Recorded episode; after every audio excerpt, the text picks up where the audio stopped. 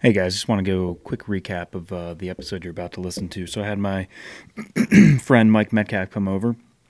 Uh, Mike is the co-head coach of Chip Ganassi Racing Pit Crew, and uh, he's been in NASCAR for about 13 years. After his college football career ended, he needed a, a different outlet for athletics. Was recruited to go into NASCAR, and uh, him and, and others have changed the whole dynamic and perception of what a pit crew should look like in that sport.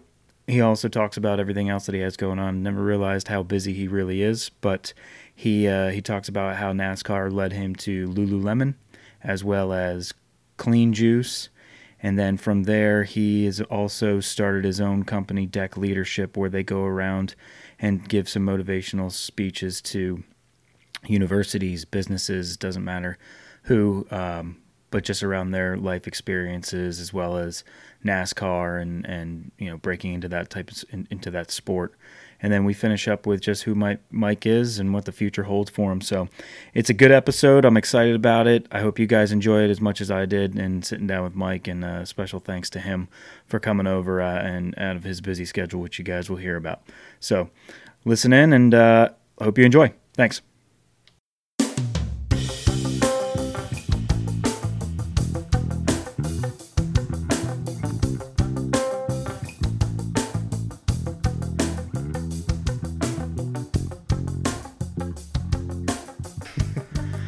Welcome to Two Cents Worth. I'm your host, Ryan DeFaber. I'm here with Mr. Mike Metcalf, the current co head coach Correct. of Chip Ganassi Racing Pit Crew. Yep. And we're going to talk today about how, Mike, you got into NASCAR. We're also going to talk a little bit about who you are and what else you have going on. But Not um, much. I don't have much not much. on. So, on top of your full time job of being pit crew, Mm-hmm. you also were an ambassador for Lululemon, but still tied to the family, as you called it. Yep. Clean Juice, an ambassador for them. Yep. You are chairman of Charlotte Rescue Mission, owner of co-owner of Deck Leadership, which we'll talk about that as well, Okay. and uh, a father and a husband. Yeah. So you have Yeah. nothing Those going are the, on. the last two are the most important ones. See, that's nice. I like that. As as a father of my own, uh, yeah, the kids and the wife are important. Absolutely. Absolutely. Um, so let's just get right into it. Okay. I, I want to understand how. this is gonna be a really short podcast. I don't have much to say. Oh yeah, it better not be. Uh, how did you? Yep. So you go from running back, fullback at App State, Mm-hmm. playing college football, to you're out of football, you've graduated. What are you gonna do next? So I was a finance and banking major, um, and I just initially I was like, you know, I uh, I'll go work at Bank of America, right? Charlotte's a big banking town, finance major. There'll be plenty of opportunities, and there were there were people that I knew actually from high school, Charlotte Christian. Um, Brad Shelby, I don't know if you remember the Shelby Yep. family. He wanted me to come work for him. There was a couple other people I, I kind of had some conversations with, and then I think I, I sat down to just think about it one day, and then it was just the sitting down part and being like, this is what my life's gonna look like, and I was like, absolutely not.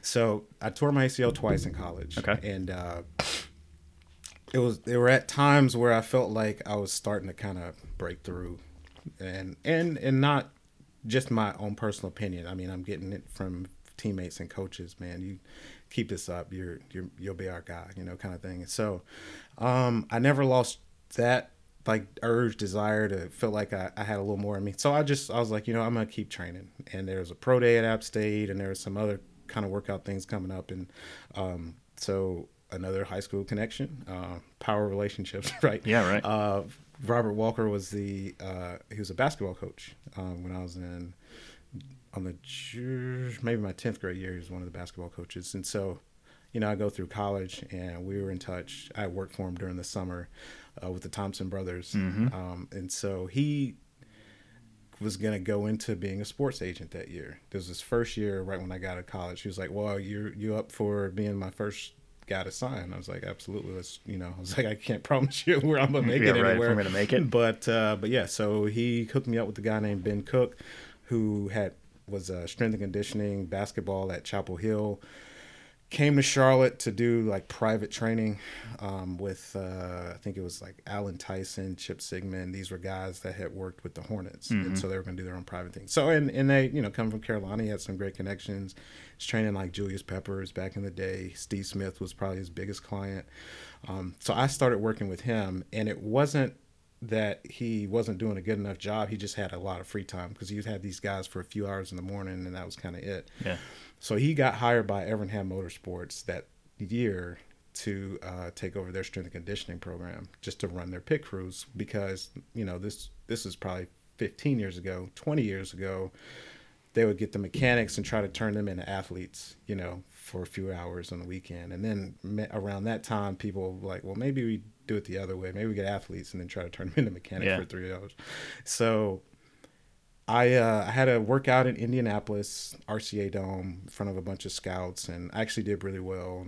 Um, uh, not like well enough to go to, to the NFL, but Sure. people were arena, indoor. There's some European leagues that were you know I was kind of in conversations with, and then Ben said when you get back from this combine, once you come up to the race shop, I think you'd be good at at uh, on our pit crew. I said, uh, what, what's that? what's a pit crew? Yeah, right. I was like, is that the oh the people that the the fast people? Yeah, Yeah. okay, sweet. Um, I don't know anything about racing. He was like, yeah, that's that's fine. We'll we'll teach you. And uh, so I did. I got back from Indy. This was like uh, I don't know, oh five, summer oh five, and went up there maybe around August. And um, it took us a while to coordinate it, but he had me do a 40 yard dash and a 5 10 5 and some other movement stuff and running around a car and then I, di- I wouldn't find this out till later but uh, he just put me through a few different drills you know hey put the tire on the car i guess at one point one of the mechanics walked out and then walked upstairs and was like I don't know who this kid is, but I've never seen anybody pick up putting a tire on that quick. And so I started January of 06. Okay. And then like five weeks later, we were in Daytona. So I, I, I had never So you been went to right a into race. I, I, I got, and it's not like that anymore. Yeah. Um, I and if I had to to start now, where these guys, they got some monsters, man, just some incredible athletes. I mean, since I've been at in in racing over the last like five ten years, we've had a couple Navy SEALs, we've had Marines, we've had wow. NFL players, like legit. Yeah. Um, so I don't know that I could compete with these kids now, but and when I got in, I was kind of early on. So one of the, the athletes that got in, and so they ended up offering me a job, and I took it. I you know prayed about it, kind of thing, talked to people, and I thought maybe it'd be fun to go play football in Italy, just live up in the like near the Alps, and they had this fun league up there. But uh, I was like, you know, I already kind of know what football's like. Right. Um, it would just be like getting paid to do it let's try this racing thing out for a couple years and then we'll kind of go from there. And then that was you know next week's the last race of the season and that'll be my that'll be my end of my 13th year so. That's crazy. Because I remember, so I worked for Robert, yep. Um, and I just remember you and the the Thompson brothers there during the summer, basically. Um, back out in this warehouse and the filling the pallets, yeah, and we were sending Well, yeah, magazines we were out. and, yeah, yeah, you Yeah, guys were the hired muscle. But you, you brought up a couple things that I want to talk about because I don't think I know it because I know you and I know some other people in NASCAR, but people listening out there, you mentioned a few things. Race teams have strength and conditioning coaches. uh-huh Athletes in NASCAR, because there's a perception. If you're not if you're not tied to it and you don't know it, the perception is NASCAR is a bunch of hillbillies. That's right. And like you said before, it used to be the mechanics that worked on the car yeah were the pit crew. And I and so it's amazing to me to think about the fact that there's an investment now from a race crew that they and not now, I mean you said 13 years you've been in this thing, but mm-hmm. that they have strength and conditioning coaches and that you guys are you guys are the everyday athlete that doesn't get any of the glory because you're not the driver, but you're the ones picking up 80 pound tires, throwing them over a wall, filling up a gas, uh, filling up the gas tank, which is 95 pounds Yep, yep. full, 95 pounds full yeah. and you're holding it on your shoulder Yeah. straight up. yep And you do that in how fast is a pit stop? Whew, if you're about if you can do it in 12 seconds you're rolling 12 seconds, Yeah. four tires, Four and, and gas. tires, 18 gallons of gas 12 seconds yeah not bad right It's imagine the frustration of when I have to go to Shell to fill. Yeah, right, you're sitting there I'm for five "God, minutes." Man, if I just had my stuff from work, man, I'd be in and out of here in no time. So, so how so you're you're recruited into it, and Yeah. and I also read that now you you were on the forefront of that, you know, being the athlete into it. Now it's eighty percent are athletes from the pit crews, Man, maybe more. Maybe more. Yeah. I mean, it's um, like I mean, I mean to kind of go back to what you said, uh, it's full on strength conditioning coaches, uh, athletic trainers, um, athletic director that's in charge of that program, part of the Yeah. the race team. Um, for most teams, uh, we're kind of like blue collar. So Sean and I kind of wear strength and conditioning, recruiting, coaching, training, film review, uh, a lot of different hats. Um, but we do outsource our strength and conditioning part. So we've got this guy named Jason Lindsay locally that's a uh, kind of started as a golf coach, but his Okay. expertise is rotation. So we've customized our when I first started, it was just kind of classical strength and conditioning. Well, our groups work out in group. The carriers work out together. The tire changers work out together. The jackmen and the gasmen work out together, and all our stuff's customized to like everything's asymmetrical. It's not like a sport where you're going to run right and left. We're always running around the car the Right. same way. My gas can's always on my right side. Okay.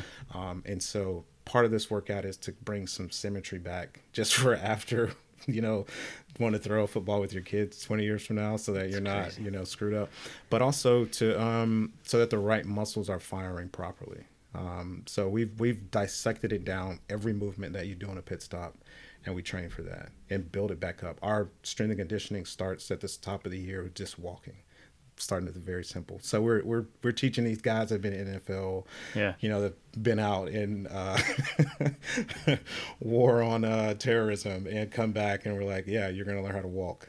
And they're like, really? No, seriously. That's that's what we're doing That's today. is first we're thing. walking, yeah, Yeah. and just start and kind of build from there. Uh, Wednesday, we uh, we uh, there's a gym. Our gym's nice, but it's just not huge. So Yeah. we've got 25 pit crew guys. So there's a CrossFit gym across the street. So we've got with that head trainer, the guy that owns that building, massive gym, one of the nicest ones in the country, Vitality Fitness. Until we go there and train on Wednesdays. Thursdays we're back with the uh, kind of the programming that we do on Tuesday. Monday is generally either kind of on your own, or if we do it as a group, we'll do yoga or swimming, just something kind of low impact to kind of debrief from the weekend. Typically off Friday, and then we're generally racing Saturday, Sunday. So the week to me looks and feels a lot like how it did in, in football. you know? Yeah. Right. compete on the weekends and then you kind of reset early. You're hitting it hard. Like Tuesday, Wednesdays are heavy days. I mean, Okay. I, I sleep. I asked my wife. She's like, yeah. I have to cook a lot more food on Tuesday and Wednesday. I'm just hungry, man, because I've Yeah. been moving weight all day, long practices, and um, it's definitely very physical. There's film review. Um, there's just a lot of mental reps, and and like you said, we're kind of below the radar when when we when you win a race it's generally like oh man that car was just really fast um, oh my gosh the driver was on it it's very rarely like man the picker guys were awesome today you know now now we, we lose them every week right of Like, course if you you do. don't win it was the picker's fault Of course. that's just kind of how that works so literally i was looking at it this morning um, darlington probably six weeks ago we were we ran up front all day probably top five and um, every stop but the last one. Now the times are kind of all over the place a Yeah. little bit, but we managed to. Anytime we came in with the lead, we maintained it, or if we were like second, we would go to first. The very last stop, we came in first and went out second. Our pit stop was 0.51 slower than the person that passed us, and it, it like people in the shop wouldn't talk to us. It was like people, yeah, it's it's crazy. That's wild. 0.5. Like blink your eyes three times as fast as you can. Fractions of seconds. If you blink your eyes three times as fast as you can, that's 0.6. Our pit stop was actually faster than that, wow. right? Half a second, and that's that's the margins that we're working with. What is that like from like a stress perspective? Just knowing that like when that car pulls in, your job is 12 seconds or less. Yeah, it's um Like what's the the adrenaline has to just be going. Like does it go the whole race or does it no, peak it, it- at yeah, it's like a uh, like a EK or whatever is that EKG or whatever Yeah, it is. sure. Like it's flat and then up, Yeah. like way up and then down. So you uh you know there's about twenty seconds. You know, say your pit stops 12, 13, right? But then there's like five seconds leading up, and then a couple seconds after where, um, you know, I'll ask guys like, what what point in that did you take a breath? Dude, I don't know. I, I mean, what, what was going on like a, beyond the car, or did you not? Did you see that big crazy person behind the stall doing? And it's like, no, you literally you black out for about 15, 20 seconds, And all the focus is on the job. that's it. at hand. Yeah, Yeah. I don't notice anything. It's crazy. I had uh, where were we uh, yesterday? Phoenix. Yeah. Um, one of the mechanics left uh, when you top the car off before the race. Like the gas kind of spills out, so Mm-hmm. you put rags around the fuel collar. Okay. Just to keep fuel from going all over the place. Well, the mechanic forgot to pull it, so I go in to plug the can on the very first stop, and there's these rags. I can't get the thing in, Oh. so I'm yanking rags out, and then have to stuff the car in it. So, um, but I, I and I thought about it afterwards. I was like, I I was doing that with one hand And holding a hundred and just pounds. holding a hundred pound can with one like but I never even thought about where the can was, what I was doing with it. Was it gonna tip over because I was doing something that I've never practiced? You don't think about any of it. Yeah. You just you there's a task for you to do and you just lock in and you get it done however you, you can. So for anybody listening, if you're not into NASCAR, just watch it because now that you have an idea, like it is an orchestra that you guys are conducting basically, right? Like you talk about you watching you're watching film. So you're watching film to see mm-hmm. where you guys can improve that 0.51 seconds for the next time. Yeah. I don't think I, I've ever appreciated watching a pit crew because you it's the same thing, right? Like you want to watch. All right, oh god, it's a pit stop. Let's Right. go. Like let's Yeah. get the cars back out there. But now you talking through it, like I didn't realize you guys. I mean, I should have, but I didn't realize you guys are watching film. I knew you worked out. Like I knew you guys had this strength program because just knowing you, but um, I it, I didn't realize how involved what you guys do on a day to day. Yeah. like how your week is broken out like that. I've got a helmet camera that I'm wearing. The changers have helmet cameras. There's an overhead camera, so you're you're looking at it even like right after the like a point of view. yeah right after the pit stop happens. You get your stuff kind of set back up for Yeah. the next stop because your car could come right back down, and you just go right to the screens. What's the relationship between the pit crew and the crew chief? Uh, ooh, love hate. Yeah? uh, yeah. It's uh, it depends. you know, and I wish it wasn't this way. Um, there's a few of them that, uh, you know, um, that uh, uh, the the guys that I work with. So like in the Xfinity series, like with that rag, uh, is Mike Shiplett, and he's probably been one of the best crew chiefs in the Xfinity series over the last couple years. One with I think six different drivers, which is insane and uh and just he but he's he's in there in the gym. He's working out at lunch. He's like giving us a hard time. Uh matt mccall's the same way. He's crew chief on the one car. Um these are guys that they will not hesitate to speak their mind and let you know. Yeah. if they're not i mean i uh I, I was in bristol it was probably a couple years ago. I mean i am i don't so there's a pit box that the crew chiefs sit on. Yep. and there's a stair set that's on the back side of the pit box. And then there's you know tires and people and pit crew or support people mechanics. Anyway i i'm gassing the car. It drops. It leaves. I look at it leave maybe two stalls away. So we're talking like two three seconds. Mm-hmm. I turn my head to go to the wall and he is in like in my helmet screaming at me and I was just like, "Whoa, how did you get down there so Yeah. fast?" You know, like let's You talk about jumped. that because maybe you should be on the pit crew Yeah. because you're apparently really fast. Um, and just and he, was, he saw something and ended up being like, okay, we we it wasn't quite what he what he saw, but um, but he was gonna let me know about it, and and I'm but I'm okay with that, you know. Yeah. Um, that's why that's why you get athletes. Um, Yeah. people that are used to being yelled at who have thick skin and, and I think that's where it's gone and I think the more people that are, can kind of like just take the heat the better you're gonna be. You're gonna take heat. It's just one of those industries.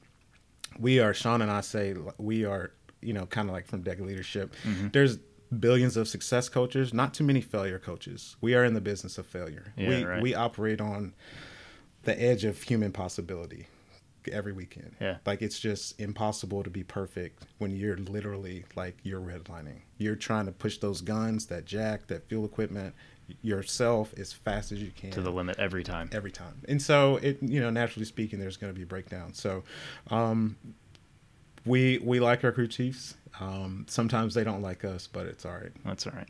Uh, so you mentioned a couple cars and everything. How many? So in 12 years, Yeah. how many teams have you worked on? Uh, for? four. Yeah. So Evernham Motorsports started with Kasey Kahne and the nine car won a bunch of races that year, like five, six races. So I thought it was easy. Yeah. You know, I used to go to victory lane and be like, "Winning's easy," you know, like "Ah, suckers. Yeah, and then like didn't win another race after that year for like six years. So, um, You got it out early. yeah, yeah, yeah, yeah. It was fun. Um, spoiled me. Uh, there to Red Bull Racing for five years, Michael Waltrip Racing for two years, and then this will be the fifth year at Ganassi Racing. Okay. Yeah. Um, you just keep on bringing things into my questions, which is good. Okay. So that first, so you, you're in NASCAR, and we're gonna get to more so like how it's progressed from when you started. But Yeah. tell me about that feeling of winning, because right, you're an athlete. You know what it's like to win a football game. Right. You know what it's like to win a basketball game. Yeah. What's it like winning a NASCAR race? Right. Like, Yeah. It man. It's is it uh, different, or is it still that just elation of like we did it? Like, oh yeah, one hundred percent we did it, and it's actually. Uh, so my sister Leah, Yep. basketball player, right? Played at Chapel Hill. She's been in Europe for ten years playing, and um, she was whining to me on a video chat last night about uh, they won a French Cup game, but they're like second division, and so the Cup is all the divisions intermixed, and so the likelihood of a second division team winning the entire French Cup, beating all the the power teams, is unlikely. It's doable, Yeah, right. but it's unlikely. So, um, but the next Cup game is scheduled like right a few days before Christmas, which was after when she's supposed to get her Christmas break. So they're whining about like, man, we won this first game, which means now we're gonna have to cut into our Christmas break. and I was like, Leah, cry me a river, okay? You have a one in two chance of winning each week. Um, I'm on one in I'm one in forty. okay, if I could win anything, I'll, I'm I'm up for it. You One know, in like, forty. There's 40 at, cars. at going hundred and eighty miles an hour. Yeah, depending on average, the track. right? Yeah, yeah. So you're also in the game of please don't crash. Please don't crash. Please don't. You know. You know, I don't. The dri- maybe the driver said something about another driver's wife. You know, I don't know what all the crap they got going on, but you know, people get wrecked randomly, and it's like, man, you put a lot, a lot of hard work into this. Yeah. and uh, so it's uh, it's almost um, it's better from the standpoint of when you win a race, you you've earned it. Yeah. Like there's no like, oh, we just got lucky. Like even if some people wreck and you were running third all day and the top two wreck on the last lap, you were there. Yeah. And you you ran well enough to win 500 miles. You were the first one to do that. Like that's an accomplishment, regardless of how you happen. You know how you get there. You can you can have ugly wins. I think in you know football All right. Um, but but I will say like it's a little bit different in the say sense of you know a football game I, I can look back to it's just it's different. I can look back and say man I had that key first down there. Right, had certain or plays scored that- this touchdown here. That stand out. or I made that block here that sprung that receiver for that. And here it's like yeah I put the gas in the car that got us there but I didn't like directly have my like footprint Yeah. handprint on the win as much and I think maybe that's just because of the culture of it right just it's all on the driver in the car so a lot of times the wins like you really feel I mean I've had wins where a couple of them where people in the organization were like, "We would not have won that without you guys." Those are the ones that feel really, really special. Right. Um, I've had some where we, with a picture, we were terrible. And they still It- yeah, the car was just really Yeah. fast, and it just we just won. So it's like, yeah, woo, let's celebrate. And you're like, yeah, I, I really would like to just go home right now. I don't. So when you win, does the celebration happen when you get home? Because So I know how most time, right? Like, and for anybody listening, you guys fly in Friday. yeah, we um, Friday, Saturday, day before, typically. Yeah. yeah. So And you're not you're not there in these cities some are cool, some are towns. Yeah. Right. Right. For an extended period of time. No, not long. Uh, and and after the race, so you win a race, you go to victory lane. Yeah. NASCAR takes your car, um, so you have to strip it down and do a bunch of like post race uh, debrief kind of things. Mm-hmm. And then you go to the plane and go home, and it's right back to work Monday morning. So it's kind of, uh, it's literally just like you have that elation for a moment, and the the biggest moment is when the car crosses the checkered flag. Like Mm-hmm. victory lanes, I, I I would maybe do it differently to make it more like, hey, we should celebrate this. Yeah.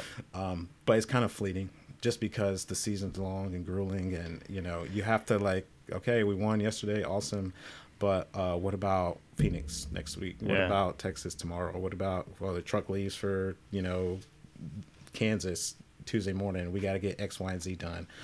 Yeah we won but we missed it on this stop because the lug nut did that. Well that means first thing monday morning we're on a dyno trying something else. And so uh, you kind of don't really get to think about it long Yeah, it's like okay, good, we won. All right, now back into Yeah, back the to work. routine. So, so next week when this airs, which would be Sunday, that's the last race of the season. Yep. So then for you, is that like you said, it's long and grueling? Is it kind of this? it's it's over. Like Yeah. kind of shut it off, or Yeah. is it the end of the season and then you guys are right still in the gym? We were we were like that last year. The rule uh, rule book came out uh, the Monday or Tuesday after Miami, the last race. That pit crews would go from six guys to five. That guns would be standardized starting next year, and so we usually kind of take some time off, and we, we really just didn't have that luxury. We had to overhaul the choreography, uh, change rosters, personnel, um, figure out okay, how do you do this with five people instead of Right, six? instead of six. And so it's really cool because I mean I've seen times get into the twelves this year where we started last year. You know, if you could do, you wanted to be in like the eleven seconds, and you could dip into the tens and if you were blazing, you could hit like a nine nine hmm. with six people. But if you were in the twelves, you you could live right. Yeah. You could maintain generally your position. Well, we started Daytona, like sixteen was good because everybody had to figure out like how do you do this with five people, and just props to our, our industry and just the kind of people that we have. You know, everything is about efficiency and speed. And to be right back down in the 12s again is incredible. And with I feel one like le- one less person. one less person. Yeah. yeah. Yeah. So talk about being able to pivot and, and change is it's uh it's really cool to see like uh the efforts that some of these guys are giving. So in the 12, 13 years, so you're talking about just like some rule changes and everything. So 12, 13 years you've been a part of NASCAR. Yeah. I'm curious to know because again, the perception a lot of NASCAR is it's a southern sport. Oh, yeah. You know, the pit crews are, you know, the mechanics that were part of it. How is the overall wh- what's it like being a part of NASCAR 12 years ago to today? Like what's changed? And it doesn't have to be this crazy like boil the ocean type thing. Maybe nothing's changed, but like Yeah. is culturally has it changed for you guys? I, I tell you what, I mean, Sean and I. So I, uh, I'm black. Sean's Canadian, so our uh, our team's really diverse, and it's not intentional. It's just like the people we like to to be around. Yeah, and, right. Uh, um, but we've we've just like thrived on on diversity. Our team's just definitely probably a lot more colorful than than any other pick apart department in the history of, Yeah, of really. racing. And it's been great, man. It's been great. So I think just the us having the freedom to do that. What's changed for me is just having more control over my environment, and Yeah. so that's been a lot of fun. Um, the this is probably way too technical, but the way the TV contract works now, the racetracks get a ton of the money. Okay. Whereas, like in years past, it I think it would maybe either go to the teams, um, different things like that. And so, uh, the racetracks have, you know, if you're if you're making a ton of money as a racetrack, right? Like you don't really need to market a whole lot because that's just going to cut against your bottom line, Right. Um, and then why not raise the prices a little bit? Of course. Yeah, because great if we get it. If not, we're still okay. You Yeah. know. And so the prices have gone up a lot. Um, when I first started, man, it was crazy. You would you would park. It was terrible. I was like, guys, come on, man. Like, why do we literally we're parking two miles away from the racetrack and walking in? I'm tired before I get here. You know, like drop me off. drop me off. you know, They're making you walk two miles into Yeah, the... we would park like places like Bristol and Martinsville, and I mean, you'd park a couple miles away, just because that was the fastest way to get to get to the airport. Because if you parked nearby, You're stuck you- in the oh, traffic. Oh man, you'd be locked down for two three hours. and so now, I mean, some of these places where where I you know where I would where we would go twelve years ago that were just slammed, hundred and fifty thousand people. Mhm. Um, seas of RVs and campers, as far as you could see. Now you just you pull in and park right next to it and drive right out. And so um, Okay. I know that the TV, they, I mean, they wanted a, a TV fan base, so they got it. It's just it was kind of at the expense of people showing up. So it's just Yeah. It just seemed like there's a lot less people that's coming to watch racing. I mean, I think there's some different things that they could do. A lot of it's just society. I mean, people, you know, if a new Mustang, I got a- I got an old Mustang. I like I like I like cars. Okay. Um, if if a new Mustang came out, you know, 60s, 70s, 80s, you know, it was like cool. You would go down and your dad would want to show it to you or, you know, it was a Right. big deal. No one cares now if a new Camry comes out. It just looks the same as the last one. And by the way, I'm a millennial and I just Uber and Lyft and scooter everywhere. So I don't give a crap about cars, right? so it's like, so it's just part of what's changed is like society. Yeah. And so like, I mean, I still think racing ha- very much so has a place in in in the country. Um, I think there are a lot of people that still care about it. They're still passionate. There's still young guys that are coming up that are really talented that Mhm. can take the place sport in, in in a new maybe areas that it's not gone before. But it's just uh, it's just different, man. It, you're gonna need to, right? Because your Earnhardts and Yeah. Stewarts and all those guys are are leaving. Gordon. yeah, yeah. I mean, they're kind of they're seems like over the last probably four years one big name every one or two big Yeah. names every year is gone they're walking you away know, or it's- you know half yep, retirement. yep So that's good. Uh, it's it's good for the sport for the fact that, like you said, there's young guys that really want it and that they're coming up and that they're. yeah You Got just have to have that fan base to. it is and they're and they're gonna have to go about it differently Yeah. you know it's not gonna be hey look at this new camaro it's gonna be like hey i'm doing a pop-up uh, you know something at a mall for their instagram followers or something Yeah. you know it'll, it'll, it's just gonna take creativity and it, it's just a sport that for decades didn't have to be creative like people just showed up just Mhm. because it was unique and different and now it's like okay we got it. Cars are going in circles. They're going fast. We understand. We don't necessarily understand, but we know that there's a lot more going into that than just cars going fast. But like, what else? Yeah, Like, what else is going to draw me in and connect me to this? that's gonna. That's up to the to NASCAR. Yeah, I I, uh. I throw my my uh, my two cents in every Yeah? now and then, uh, and generally people like don't listen to me, so um, that's fine. So do, I'm does little- NASCAR ask you know the teams for any advice or There- yeah, there's a this thing called RTA, and it's uh, Race Team Alliance, and it's um, like executives, team owners okay. that are getting together, and they kind of get thoughts, ideas, what they want done, and kind of like.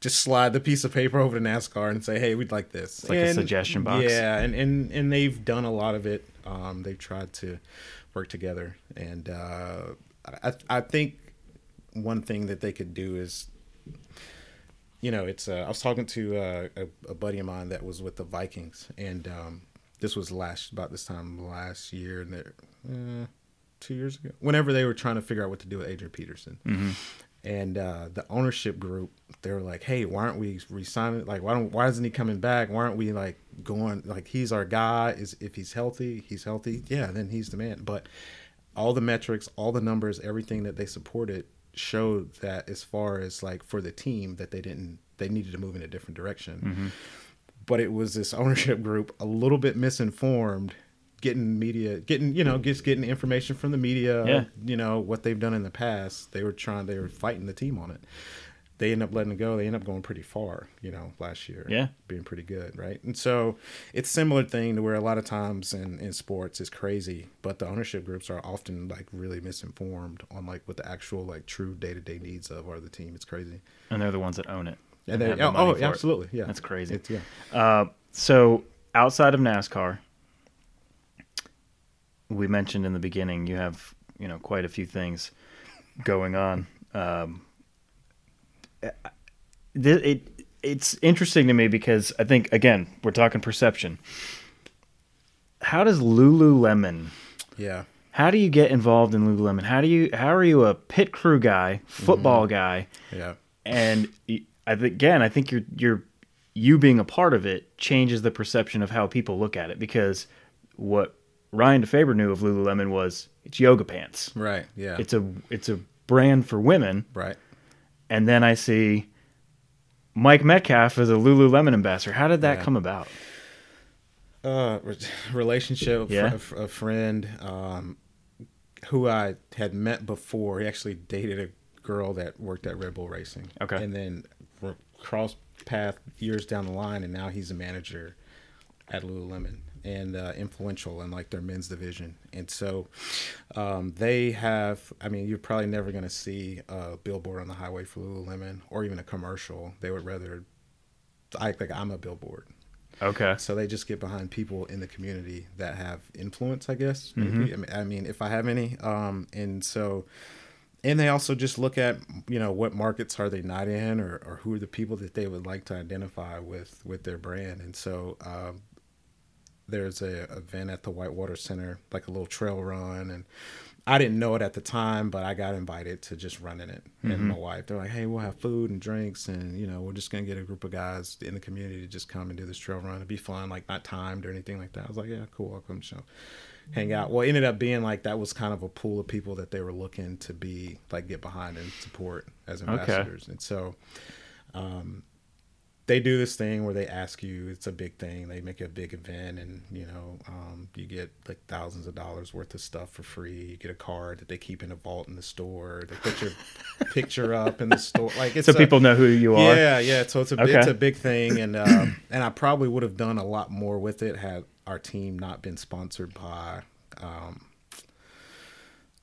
Ganassi Racing sponsored by 511 now, apparel, technical apparel Yep. company, and then before that it was C9 because we had a big Target sponsorship uh, during this time, and so, um, but we could wear we could wear whatever kind of black pants we wanted at the racetrack. Okay. So their ABC pants is like the big thing that they're pushing, and they're amazing. Yeah.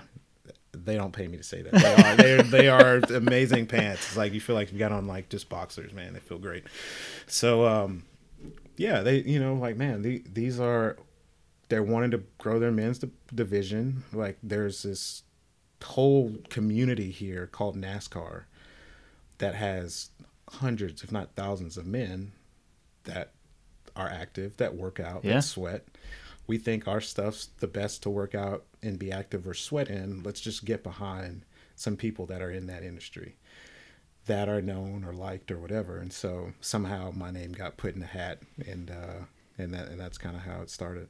Yeah, because you mentioned it, what market, and, and I'm thinking about I'm like, was it NASCAR market or the Charlotte market? But you just answered that. You know, it's Yeah. it's they're wanting to expose their brand to customers that probably would never think of No, yeah, Lululemon. yeah, are you kidding me? Yeah, Na- NASCAR guys. Yeah, you're right. I mean, it, it, it's a you know blue collar, hardworking. We're just gonna throw on some Wranglers or Yeah, some right. uh, you know whatever the uh, shop uniform is, or you know there's always apparel that's given out, so you should wear that, right? But outside of that, um, you know, so then it then it started just kind of small with me, and then it's like, hey, why don't we close the store and do a, a shop night for you guys. Invite whoever you want just in your industry and come and we'll give them a discount. And, you know, and then went out to dinner the other night and I'm looking around and like everybody on the pit crew, like all the pit crew guys have Lululemon on. I'm like, dang it. they got us. That's good.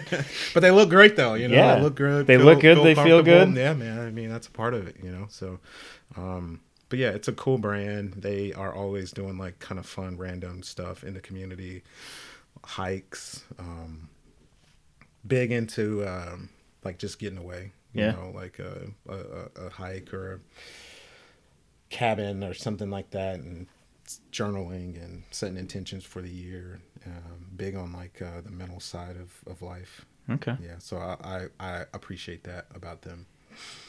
that's interesting. I mean, I would have never if I didn't know you. Would, you walk down the street and be like, "There's Lululemon and NASCAR. You know, the Oh thought yeah, of it is just a- and it's and, wild. and it's crazy. I mean, I'm, you know, some guys were on it before I was, but I've uh, I used I would stop in you know in the store. I mean, I could still I could probably at some point go this week, and they'll be like, "Hey, yeah, some guy from some blah blah blah race team stopped in here, said he knew you, and said you I could I could get a hookup." And I'm Uh-huh. like, I I didn't say that, but, of course. but, did you be- but they they're really nice, and they, they just know like, hey, that's just a like people at this point know that Lululemon supports the the racing industry. Like we're you know, um, I think generally they they were trying to stick to um, yoga teachers Yeah. and you know CrossFit trainers, and so I think this friend of mine, Kobe, I think had to get like special permission from one of their head men's guys. I think his name's it, I know I think it's it's Robbie Tubajan is one of their big time like high up on the men's side, and he was just like absolutely the no brainer. So That's cool. Yeah, You, we've talked about it this whole episode. It, you, you guys are athletes, right? It's not this. Um, I'm sponsoring this guy from NASCAR. Oh yeah, uh, John. No, like this guy's a former football player or a Marine or like Yeah. these guys are. You guys are legit. Yeah. So that's a good look. And in NASCAR, you know it better than I do. People are brand loyal in NASCAR. Sure. You got some crazy fans that will only buy whatever their That's it. racer or their That's team it. is a part of. Yeah. So yeah, and which is good and bad. Yeah, yeah, right. yeah. Uh, 'cause all right, it- so we talked about Lululemon, NASCAR. I do want to talk about some of the other stuff that you have going on because I think it's important. I want I want you to be able to talk through it real quick. Clean Juice. What is Clean Juice? it's an organic, like health food kind of uh, company. Mhm. Um, acai bowls, smoothies, uh, juices, cold press juices, like little like toast, avocado toast, stuff like that. So it's kind of snack food. It, I mean, it could be a meal, you know, if if that's your your style. Yeah. Um, and uh, it's uh, so the same guy that was at Lululemon that got me on there left to help uh, build Clean Juice and Okay. was the VP. And so I guess for whatever reason thought that I did a good job doing it on the Lululemon side. I was like, hey, help me, uh, help me with this Clean Juice deal. And so same kind of thing, you know, just free products and uh, just I'm terrible about posting social media. I think we were talking about that earlier. You know, I look at I love looking at other people's stuff. I Yeah. feel like my life's boring, so I you know I really don't post a whole lot. But um, but uh, but you know, a good company, uh, faith based, um, clean products. I mean, part of um, they're really transparent in, in what they make, so you you see what goes into it Mm-hmm. and uh, I mean it's important that we I mean we live in a in an era where everything's convenient or comfortable Yep. and I think food is one of the things we kind of overlook just because you can just get stuff really quick or that's already pre-made pre-packaged Yeah. pre-wrapped and so uh, for me it's good um, there's one that's really close to our shop so we're busy all the time and sometimes you know you, you look up and you're like crap I've like missed lunch but being able to just run over there uh, was a huge win.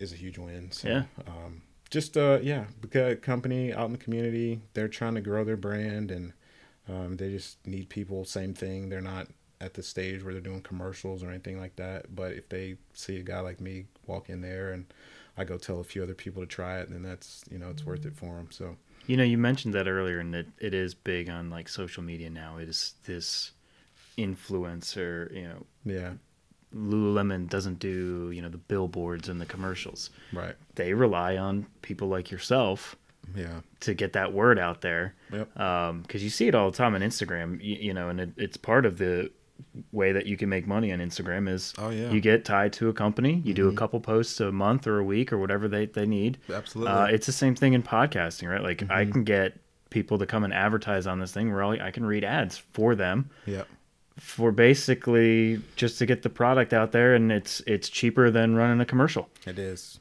Um, is. and you can reach more people. And more, probably more people that they want to reach, right? Right. Like directly.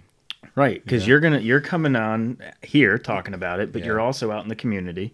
Um, you know, like you mentioned, your team everyone then all of a sudden is wearing Lululemon, whereas a couple years ago no one's wearing Lululemon in NASCAR. Yeah, they're making fun of me for wearing. Yeah, that. right. Like, Yeah, I'm again, hey. because I said perception Yeah. for me was they make women's clothes. right.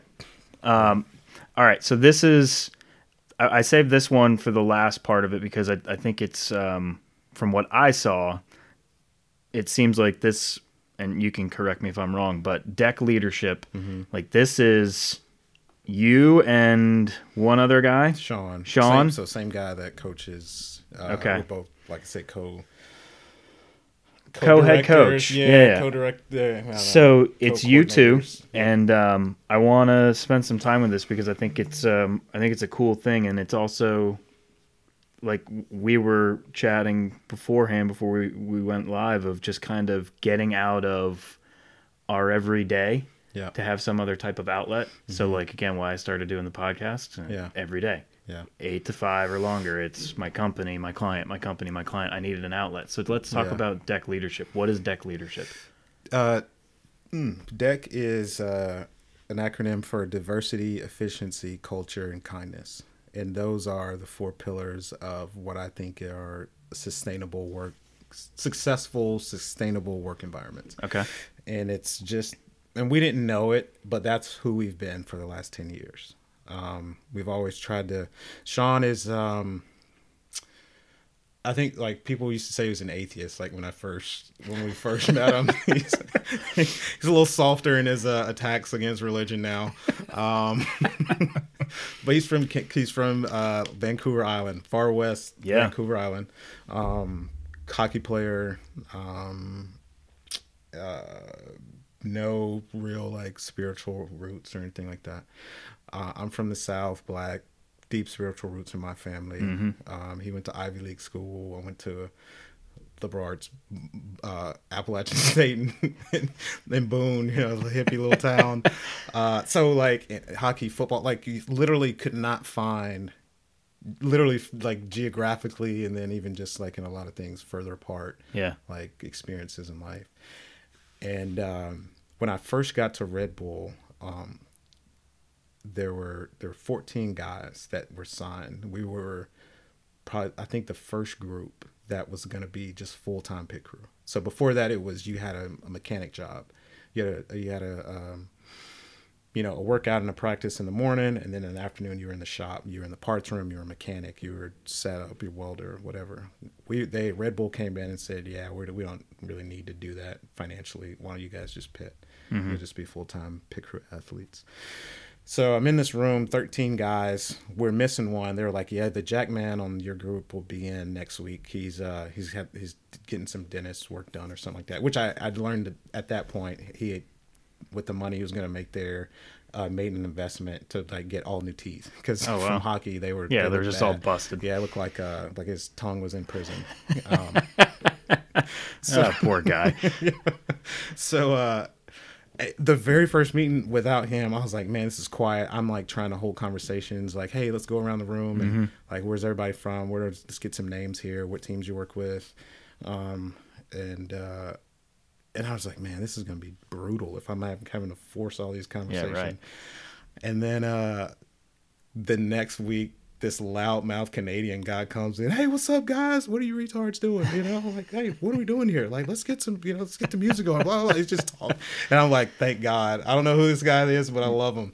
And uh, here we are several years later, um, still together. And uh, we so all Red Bull, Waltrip, Ganassi, we've we've You guys went through the whole same, teams? Same Okay. team, yeah. And um, And he's still the Jack man. he so he's full time coaching now. Okay. So I'm kind of player coach. So when we came to Ganassi, one of us kind of had to give it up. Yeah. And it was like somebody's got to go full time on the coaching side. Mm-hmm. And somebody can still pit. He's older. He's got it's got me by about five years. So Okay. He's like, hey man, you you keep going. I'll I'll do it. So, uh, always worked well together. And uh, so last year, so for years, so we would do these team building things like Toyota. Um, back in the day, Red Bull was a Toyota team. Fly everybody out to like Vegas or California to put on these like team building expositions. Okay. And uh, we always did really well with them. Um, and then same thing at Waltrip. It wasn't even for Waltrip. It was like for Roush hired us out from there. And so we we've been able to entertain groups and not and not just entertain but like empower and inspire them from anywhere from like five to like 120 and running Uh-huh. them through different challenges or presentations, things like that. So last year, um, we got invited to speak at the NFL Combine, and uh, that was just fortuitous kind of thing. We actually declined initially. Was like, I'm not, I'm not going up there and speaking in front of all those people. Yeah, right. You know, I, I'm not a public speaker. Have bad stage fright. I don't like it. Um, but then we thought about it because for years people were like, "You guys need to do this. Yeah. like you need to. Whenever you're not done this, you can make a living. I'm telling you, just talking to people or doing team building stuff. And so we threw a presentation together, went up there. I thought we bombed it. I I, I was like, this is bad. Yeah. like the, I'm. I couldn't wait to get out of that room. I'm like gonna just take off running. Massive ovation. It was in. It was for PFATs, which is um, all the like athletic trainers. Um, it was operations directors. It was strength and conditioning. It was a performance program. Like all kind of people on the administrative and then like performance side of every NFL team was presented. Huge ovation. We were there for probably an hour talking to different people from different teams afterwards, and so still didn't think anything of it. Um, connected with some guys from Kansas City. So when we raced out there, we went out a day early just to kind of connect with them. That ended up being a ton of fun. Um, one of their guys was actually a huge fan of our team, was pumped to meet us. Brought in like he's actually number forty two, which is our my car Yep. number, right? So he brings me his jersey with Metcalf on it, Kansas City. So I mean that's like Oh, that's cool. uh, yeah, and so uh, so even from there, and so that relationship's like really well now. I know a lot of people in their uh, organization, a lot of their players, just awesome guys. I think they're doing things the right way culturally, and so kind of from then, I mean, it's just been like kind of random stuff to where people said, "Hey, would you guys come? Like, just come? We have this opening, or we're having this." conference for our executives. Would you- guys come talk? And we not thinking of charging anybody or Yeah. We're right. just like, yeah, we'll you know if we if you think we can help you, we'll do it. And it's just evolved to where my wife was like, you guys are gonna stop giving stuff away for free. Eventually, as a business, you need to make money. yeah. So we are like, all right, well then, you know, who are we? And that was uh, um, a, a good friend of ours, uh, Michelle, and we, uh, the three of us, just sat down and just started brainstorming. Um, there's a guy named Brad Parsenko here locally, Zebra Leadership. We spent some time with him. He's been awesome. Um, Bruce Rich is a, a big time consultant here. Spent some time with him and uh, just kind of rolled out some different presentations and some different workout sessions and uh, we spent most of last off season writing a book um, we're Oh, gonna wow. spend this off season like redoing it like on our second draft Yeah. and hopefully that's ready soon but deck leadership essentially is like leadership development and uh, human inspiration and uh, we feel like um, i was saying earlier like we just closed on a, a working mill in lincolnton 35 miles outside the city of Charlotte, just to provide an opportunity for people to get away. You know, I- it'll be, you know, we'll do weddings, things Mm-hmm. like that, but really want to have like a space for innovation and clarity of thought. Um, running water, fire, nature, these are all things that have inspired like thought. I mean, one of the things that we tell people all the time is that you have to build time for yourself to think. There is no way you're going to be productive or efficient at your job. People sometimes ask me, what are some of the secrets to like how you do so much? And a lot of it is just unplugging and getting away from it. If you're in it all the time 24/7, there's no way you can actually think about what the next steps are beyond the next steps. Yeah. And so, um, Deck is is taking off. We're um, potentially going to be doing a tour next year with Progressive to do uh, like the series of talks to small business owners. There's some other cool things we're working on. So it's uh, just kind of born out of uh, literally somebody asking us to do something we didn't want to do, but we said yes, and uh, we're really glad we said. I was gonna yeah. say, and hopefully uh, you got over that fear of public speaking because it No, sounds I'm like you're still gonna do a lot more of but that. uh, I still I still get nervous. I do the uh, seeing everybody in their underwear thing works for me. So I was um, when I started this. One of the things that uh, kind of got me over that was um, like just talking. Right, like first time I pressed record, like I was nervous. I'm like sitting in my this room by myself. I'm like, no one's listening. Like, what are you getting nervous about? But um, and now I can't remember who who who I learned this from. But the one I was listening to somebody, and it was basically like just who cares? Yeah. Just do it. Like Yeah, yeah, if you if you fail at it, big deal. Like it's only you. Like stop caring so much about what Yeah. others think. Right. And so, because I'm the same way, right? Like I can sit here and have a conversation for hours, but then you put me in a room of people I even know. Right. It can be it could be 20 people from my company that I know, and I have to stand up and like introduce yourself, and it's like they all know me. Like why do I have to do that? And like the Yeah. heart still goes a little yeah, bit, and I'm like. yeah, And recently, I was just finally just like, "Who cares? Just get up and talk." And Right. and it it's helped me kind of just get over it. Just that clarity of mind of like, "Who cares? right, Stop caring." yeah. Um. So y- yeah, you're gonna get that, and then you'll get so comfortable at it that you won't even notice anymore. Yeah, I've, I mean, I've, I've we've talked from ten to thousands, you know. So Yeah. it's um, it's definitely those are two very different experiences, yeah, right. you know, as far as like making eye contact and the intimacy of ten versus thousand. But um, Janie Brown's been great. She's a performance mindset coach up in Toronto, so went through a pro program with her and just kind of working on different things about you know being aware and adjusting and uh, accepting like where you are who you are what you have to say and um, dave hickman's a friend here locally started uh, uh, charlotte one Okay. and uh, he was he just said you know like no one no one knows what you're gonna say next You Yeah. know? so if you miss a line or you forget something like don't freak out about it like they don't know either so Yeah. just just keep rolling with it and you know said public speaking is uh and janie same thing you know it's just all about connecting that's it Mm-hmm. and if you can connect with one person then you connect with 10,000 it's no different Yeah. And so um, we tell our pit crew guys all the time, fail quickly. You know, if uh, if you miss one lug nut, don't miss the next four. If you miss the right side of the car, let it go, forget it. You know, those are two words that generally don't go together: failure and then quickly. But Yeah. if we can be the quickest to overcome our failures, then we can be the most successful. And so just try to take that onto the stage with me. Like, all right, I'm going to butcher some lines. I'm going to forget something because I do it literally every time I've ever been on stage. I like leave it and like, you know, people are clapping and I'm like, dang it. I like, I forgot the most important thing that I really wanted to say that day. But, um, you know, also being in flow and just knowing that, you know, what you have is good and, and just being confident with it. That's how this is, right? Like for me, I like keeping it unedited. Basically, when I tell people I'm editing, all I'm doing is putting my intro song in and my outro song, and everything that happens for this period of time, Yeah. nothing's edited out. So, you know, like the last episode, this crazy dog was like jumping in my lap, and I get a text from my buddy. He's like, "Who the hell was petting the dog?" I'm like, "It was me." You know what? I, you know, it, it's right. cool. It's it's part of the conversation, but then also yesterday I'm with my friends and one of them was like, I really wish you would have asked Bard this. Yeah. When he brought up this in the last episode, I really wish you I'm like I'm in the moment, man. Like I don't I I sent you kind of the topics that we want I wanted Mm-hmm. to address, but basically over the last hour I've looked at it maybe 3 or 4 times because I'd rather just have Yeah. a guidance, Yeah. but I'd rather just have a conversation. Now, there's going to be things I'm going to look back and be like, "Shoot, Mike, I meant to ask you that and I didn't do it." But um right, same th- for you.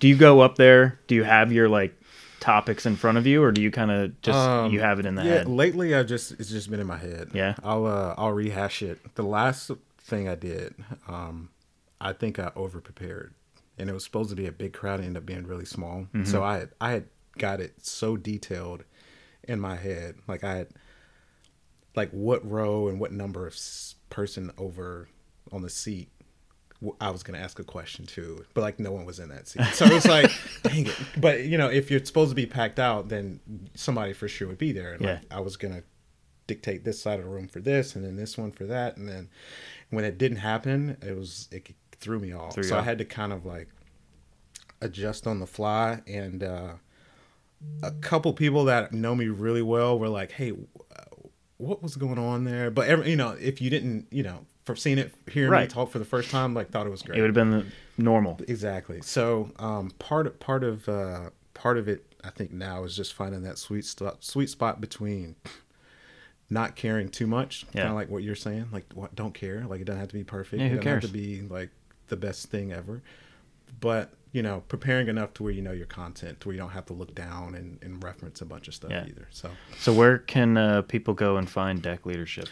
deckleadership.com, D E C K leadership.com. Um, after this, I'm going to go with our web designer and kind of revamp something. I, we haven't touched the website in a while. Yeah. Um, but I mean, it, it's, it's fine. Everything's on there, but a lot of like testimonials and stuff that we've done. We were at the uh, Ohio University Symposium. Ohio University has the number one sports uh, management program, post college like master's program Okay. in the world. And so uh, we presented alongside a GM of Nike, which was crazy, right? Yeah, that is it's like, this is. Are you you, you guys sure you want us? You know. but it's uh, but we did well, and, Yeah. and people loved it, and so it's um, we're we're gonna be working just kind of grassroots right now. Like we're not really done a ton of, with marketing, advertising. Um, we've got incredible people that have just literally volunteered to help us grow it, just because they believe in it, which is really special to Sean and I. Yeah. Because this is just people donating their talents out of their own free time. Um, it'll it'll be a thing one day. This book's gonna be a big project. Um, we've got Yeah, writing a book's no, you, know, you can't just come. well the with something. content like we've got it we just we're down in the like editing and revisions and uh it's gonna it's gonna um there are already a lot of people in a lot of different industries that are waiting for it just because of kind of some of the, the things we've talked about they've been curious because i mean like you said nascar is you know hillbillies things Yeah, like yeah. that we've got an incredibly diverse team and and part of it for me is is like I want that. And so I want guys that where if there's a riot, I want people that are going to be like, yes, I'm going to go join in, and then people that are like, yeah, we need to go down there with guns to stop these suckers. And and we're we're all sitting at the same table. Yeah. and we have tough conversations. I Oh, I'm it. sure. We've got. I mean, every now and then it's like somebody comes in, Mike, Sean, you got to get outside right now. Like you two Gotta come in- to blows. in the office right now Yeah. and just being able to sit down and talk about that that's the only way you get together you know like people you know um, diversity can separate and it, it does cause fear at a lot of occasions but it can also be the thing that unites you See, that's that's that's what more people should actually think of. Yeah. But um, all right, so I want to finish it with um, first off, I don't think you sleep because from everything we've just talked about, I don't know how I would balance that. But um, I think in my experience as an athlete, a former athlete, and still continuing, you know, I go to the gym. I don't. I'm not like you. I don't work out like you do. It's not a part of my everyday. i don't but choice but I feel like for athletes or you know, for us that obviously played in college too, time management. That's Yeah. one of my I hate when people are like, oh, I can multitask. You know what? It's time management. Right. Really to me. Like Yeah. time management for an athlete, yeah being in college, balancing all that stuff, that's Mm-hmm. where really that's helped me in my professional career. And I think too for you, you have Yeah. all this stuff going on, but you said it earlier, you're like, it doesn't really yeah as long as I have that right balance, it doesn't seem like there's a lot of it It's going on, a lot of stuff going on. It's not that Yeah. bad. So what's what's next for Mike Metcalf? What's the future hold for you? if Oh, you have a crystal ball, crystal ball uh, people keep telling me that i'm gonna be in politics one day okay, I am fighting that. I mean, ag- aggressively fighting that. Um, I think author. I think uh, like public speaker. yeah, You know, being able to help executives and, and teams work more efficiently. Uh, Sean's incredibly efficient with everything he does. Uh, I'm like just a little bit behind him, but I still managed to do a, a, a decent job. I think you're right. It is time management. Um, the uh, um, what was I going to say? Um, pe people that say they're really good multitaskers, the science on that is like kind of iffy. You know, Mm-hmm. like you're never giving if you're multitasking, you're not giving something 100. percent Right. And so, I think we're Sean and I are kind of old school in the sense of like I think I'd rather just not multitask. I think I would just give 100 percent to something, know it's right, and then move on. Um, and that comes to the E, you know, the the efficiency part of, of what we do. I mean, think of the frustration that I have in the checkout line at Lowe's or Harris Teeter when when I know that there's somebody that could be doing something quicker, but you know maybe they they're unhappy with their wage or just had a rough morning, and I'm getting screamed at. Okay, Yeah. people will not talk to me, look me in my eye because I was 0.51 off of something. Yeah. and then I'm waste people waste hours of their life on different things, and so um, we love to get that mill up and running up in Lincolnton and, and just have like simplicity retreats, um, just kind of like elite workshops where people can get away. Um, I've always thought that um, brilliance and, and creativity and the things that really moves and drives human souls and society forward. Like it's generally like you have this eureka moment. It's not while you're in the weeds. Right. It's when you're just having a drink or a cigar with your buddies or just taking a walk or a nap or just sitting on the couch just hanging out in the shower. So just trying to create those opportunities for people in a world where that's just solely getting suffocated. Yeah. And so um so that's that. I'm I'm on the board of the Charlotte Rescue Mission, uh, doing a lot of work there. Um, I love being able to use what I've learned in the industry over the last 10, 15 years and just with personal experiences to help, you know, bring this board together. And uh, we're opening up a coffee shop at the Charlotte Rescue Mission. It's a faith-based recovery program. Okay. For uh, so it's got two campuses. One's for men, another one's for women and children, and it's people that have suffered from, you know, poverty, homelessness, addiction, abuse, and uh, there's like 120 men on the men's side. I think there's 80 women. I think 25 kids right now, and so building a coffee shop and a bre- breakfast and lunch place Yeah.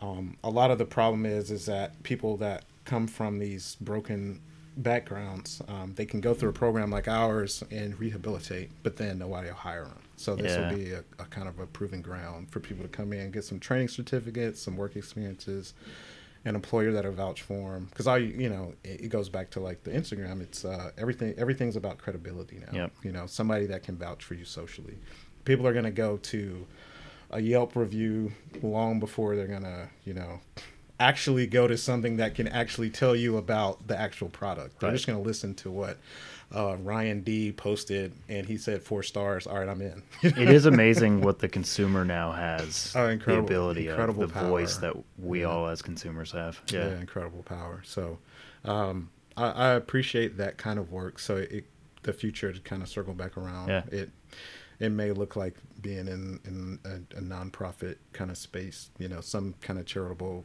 act that kind of helps move society a little bit. I feel like I'm, feel like I've taken a lot from the world. So at some point, hopefully, I can give something back to it. well know? i'll tell you in the last hour of talking and, and catching up um, if i had to sum up mike metcalf and uh, who he is i would say you're somebody with a servant mentality because what you're doing outside of and even in NASCAR, right? Like the coaching aspect of it, you know, the efficiencies you're working with, and then you drive driving deck leadership, and then the rescue mission, and you as a father and a husband, which we didn't even talk about, but it's there, right? Like, Oh yeah. Oh, it's it's there. Yeah. It was got in from Phoenix early this morning. It was it was there this morning. Little guy. You can't escape it. Old. Yeah, you Yeah. don't care about what I was doing last night. But uh, well, I'm excited for you, man. I think um, again, it was it was good catching up with you, but just to hear what you're up to and and what's for the future, that uh, it's bright. Writing a book and all that stuff, it's incredible. So, um, like I said, I'm excited for you. I think you you have a lot to to give. Like you said, you, you okay. We've we've taken a lot, Yeah. or but yeah. you got a lot to give, and that that's a great thing. Hope so, man. Yeah. Yeah. Yeah. Appreciate you. Appreciate you having me. Yeah, of course. Yeah. Uh, any other things you're involved in that I didn't I, I, I didn't I didn't have a biography written about you yet, so I didn't know what else you have No. going on. But No, did we we'll- miss anything? Yeah, we'll save some stuff for the book, and Okay. maybe uh, maybe once that's out, we'll come back and do another one. Yeah, we'll bring Sean on. I'd love to have you two. Oh man, yeah, you're gonna need like a couple hours. that.